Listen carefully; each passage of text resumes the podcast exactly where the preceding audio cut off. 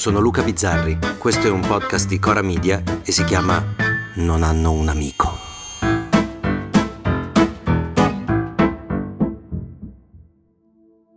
È il tempo dell'abolizione dei grigi. Non esistono più le sfumature, le puntualizzazioni, le discussioni. Sabato mattina abbiamo assistito a un capitolo sanguinoso del perenne conflitto israelo-palestinese. Non so se si possa definire il più sanguinoso, perché di sangue in quelle terre se n'è visto tanto, se n'è visto troppo. 24 ore dopo era sconvolgente vedere su Twitter, o come diavolo si chiama, la reazione delle persone, tenendo anche conto che Twitter è un posto che non esiste, pieno di persone che non esistono e altre che esistono ma hanno dimenticato di prendere le goccine. Domenica su Twitter si discuteva di due cose, che infatti erano in tendenza al primo e al secondo posto. La prima era Israele, la seconda era Genoa-Milan. I toni erano identici. Con la stessa foga c'era chi affermava il diritto dei palestinesi ad avere una terra e chi diceva che era chiaro che Pulisic avesse preso il pallone con la mano. Usavano quasi le stesse parole. Da una parte e dall'altra non c'erano dei pensieri, solo delle tifoserie. Se dicevi così, allora voleva dire che stavi con quelli là, se invece mettevi quella foto lì, allora stavi con questi qua.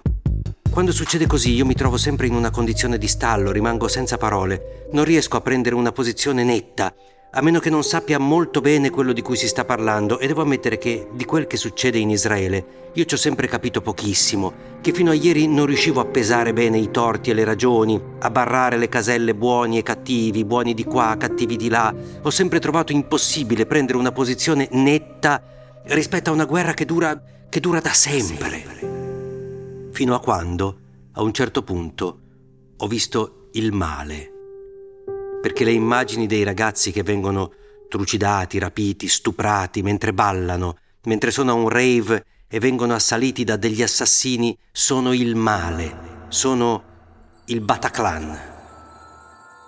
Ecco, nel libro di Carrère sul processo al Bataclan viene citata una frase di Simone Weil che dice il male immaginario è romantico, variato, il male reale, tetro, monotono, desertico, noioso. Il bene immaginario invece è noioso, il bene reale è sempre nuovo, meraviglioso.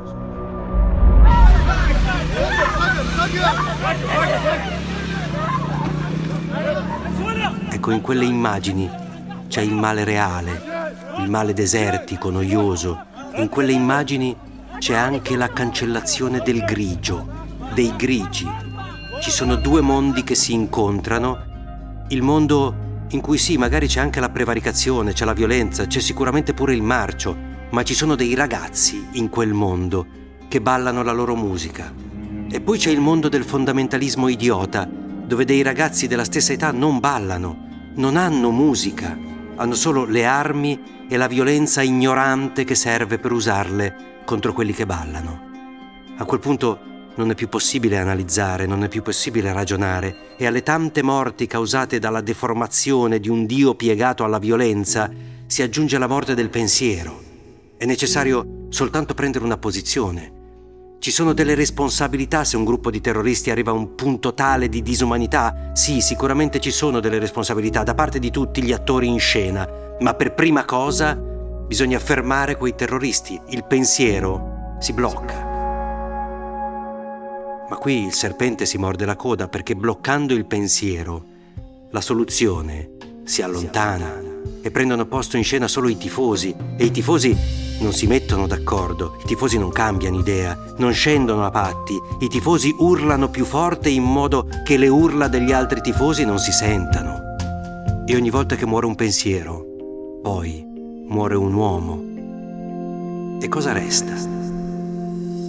Resta forse solo la certezza che ci siano ancora dei ragazzi che ballano, quelli che hanno la musica, che possono bere e fare l'amore con chi vogliono, che vivono il bene reale, quello che è sempre nuovo, sempre meraviglioso e che nessuno potrà mai togliere all'umanità, nessun uomo e nessun Dio, nemmeno il Dio più armato.